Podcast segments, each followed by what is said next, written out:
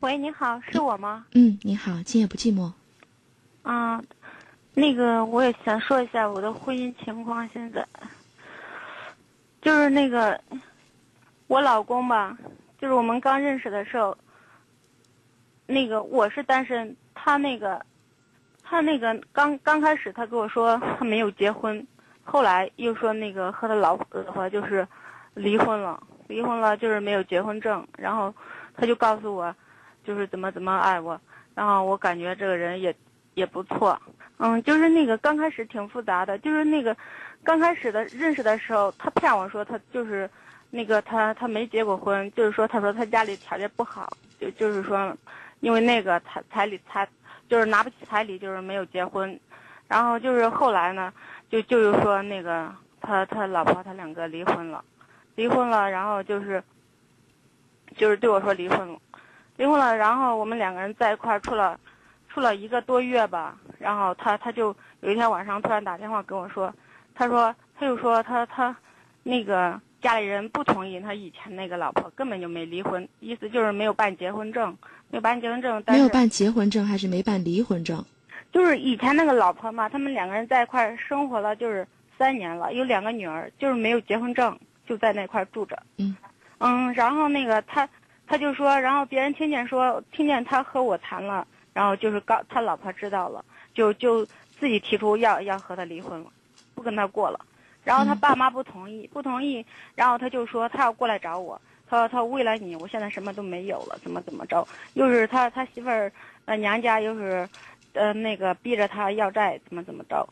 然后那个我我说那你为什么不不跟他和好呢？我一听非常生气，我说既然没说清楚，干嘛骗我？他他就他就说那个，嗯什么什么又解释了一大堆。后来他就说：“我现在什么都没有了，他已经给我说清楚了，呃，我现在就就是去郑州找你。”然后他他就过来了，过来之后，哎呀，怎么说呢？我也是感情一时冲动，然后就跟着他回了我们老家，就是给他办了那个结婚证。他现在因为已经过了半年了，过了半年他没有和他以前的那个联系。现在就是前几天吧，他他他女儿他小女儿生病了，回回家了一趟。那个结果呢？他他以前那个老婆又回去了，回去了，现在在家寻死觅活的，非要和他和好。家里人就是他们家里人也是，也是说那个什么，两个女儿挺可怜的，想让他和他在一起。他爸他妈都是这个意思，他想和我在一起，但是那个他家他爸他妈还有那个老婆嘛，就是要心死命活的，他说他怕他们出事儿，然后就是说先。暂时答应他们，就是跟着他老婆一块儿去苏州，先上班，等过几天他再回来找我。他让我等他，又不和我离婚。我现在真不知道该怎么办，我到底是等他还是不等他？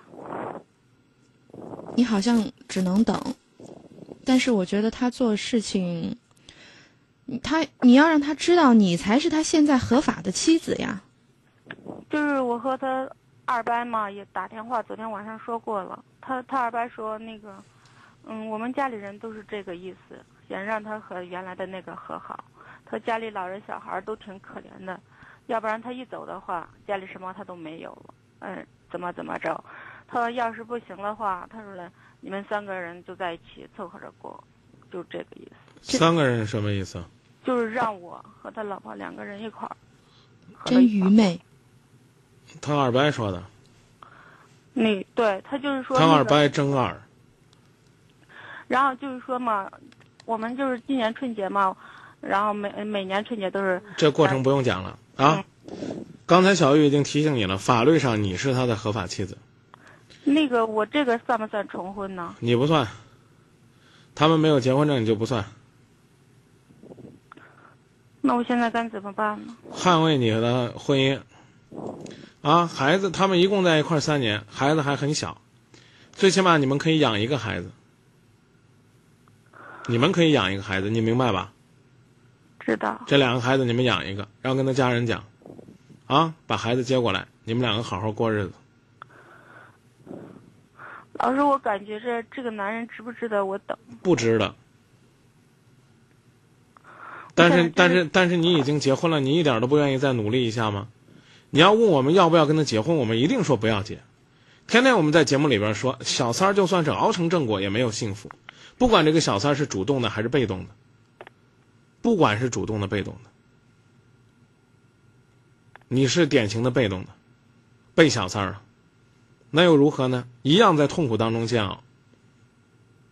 现在呢，你复合了，给他们机会了，你跟他分开，你结了一次婚，当了一次第三者，所有对你来讲无比痛苦的事，你都体会完了。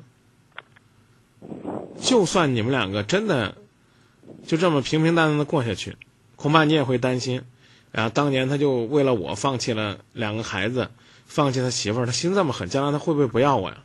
这都是阴影。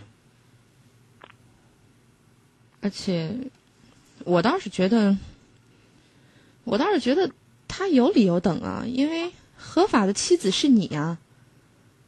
但是你要告诉他，你要提醒他的是，他现在应该权衡一下。你现在他也要为你负责，你这边也是一个家，而且是法律保护。两个孩子，两个孩子谁带着呢？就在老家，他妈带着。他妈带着呢，是吧？啊，让他让他可以把孩子接过来，把你把他妈也可以接过来，不要在老家跟那个女人有太多的瓜葛了。不是，那个就是就是现在我们条件不行，然后他那个那个女人嘛，就是在苏州打工，她条条件怎么不行啊？你跟这个你这个丈夫怎么过？就是那个租的房子嘛，租的房子多大？嗯，二十多平米吧。二十多平米，明年咱争取租个四十平米的。不是说经济条件的问题，我就是看他现在在中间左摇右摆的，我都承受不了了。你为他往你这边站，创造条件。我首先我告诉你，如果你心里边不坚定，我就支持你彻底分开。我再一次跟你讲啊，我们要对有对婚姻的尊重，对他来讲是这样，对你来讲也是这样。所以有的时候呢，我们真的很矛盾。说句不该说的，你假如现在是跟他同居，可能你义无反顾的就跟他分开了，是不是？对。啊。那我支持你跟他分开，要不然大家会觉得，你看你听经验不经过没有？结婚是一种负担，还不如同居着呢，对不对？嗯。啊，你看这个他俩一结婚，那张明呢都不劝他俩分开了，啊，然然后那个他俩要是就同居着，像这样的事儿，不就早这样就可以做决定了吗？所以我支持你分开，好吗？你的意思是和他分开？对对。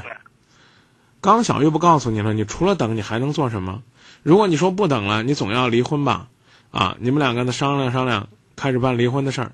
他要不跟你离，你不等，你又能咋地呢？你还得等半年去起诉，是不是？他现在的意思好像就是让我等他。嗯，那你等呗。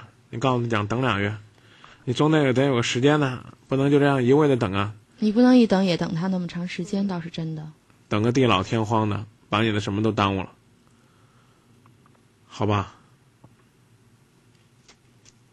那就这样。